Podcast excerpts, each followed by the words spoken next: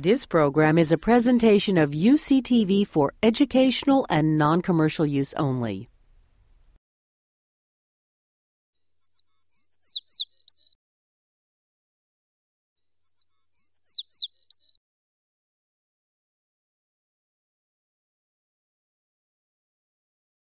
I'm Eileen Lacey. I'm a faculty member at UC Berkeley, and I teach a variety of courses related to animal behavior and the biology of mammals. All of those classes I bring to Hastings at least once a semester to give the students some field experience. That I'm a field biologist at heart. That's why I got into biology. And so, in addition to giving them the you know the intellectual, the conceptual framework for these subjects, I really want them to get outside and see some of what I see and why I enjoy doing this so much. What could be a good reason that might explain catching more girls? They're breeding. They're breeding, and when you're breeding, you can get very, very hungry. hungry. Yeah. so I'm going to go ahead and let this little girl go. He's still just kind of getting his bearings. He's kind of like, yeah, there we go. Yeah. Whoa. Very kindly, Eric Walters, who's a full time postdoctoral researcher here at Hastings. He studies the acorn woodpeckers. He set up mist nets so he could capture some birds.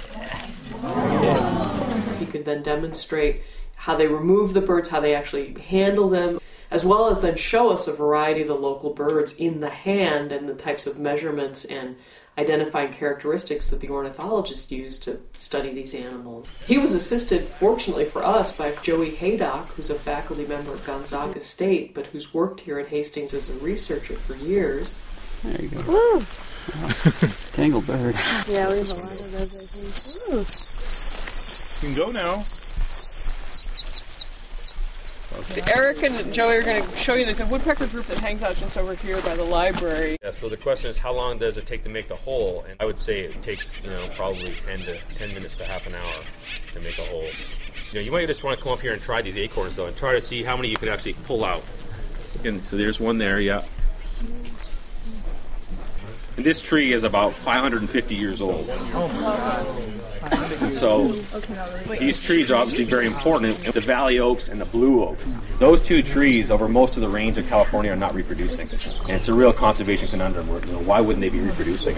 And obviously it has very important implications for birds like acorn woodpeckers because if these trees are going to fall down, you know, there's nothing to replace them. So eventually we're going to get to a bottleneck where the Hastings built a very nice classroom, and for us, it's just the core area for launching or organizing or initiating the educational activities that we engage in. So, for an animal like that, telemetry is essential because otherwise there's very little we could see or very little we could do to follow individuals. Team Blue, Team Blue. You start on waypoint 176, and your last one will be waypoint 190. We ran the students through a series of short exercises to show them a variety of other techniques. We had them a GPS treasure hunt where they had to follow or go to known GPS waypoints and pick up various written clues there to piece together various sayings relevant to the class. If you found a nest or if you left a trap and you didn't know where it was, you could go back the next day. Completely turn me back around. Yeah.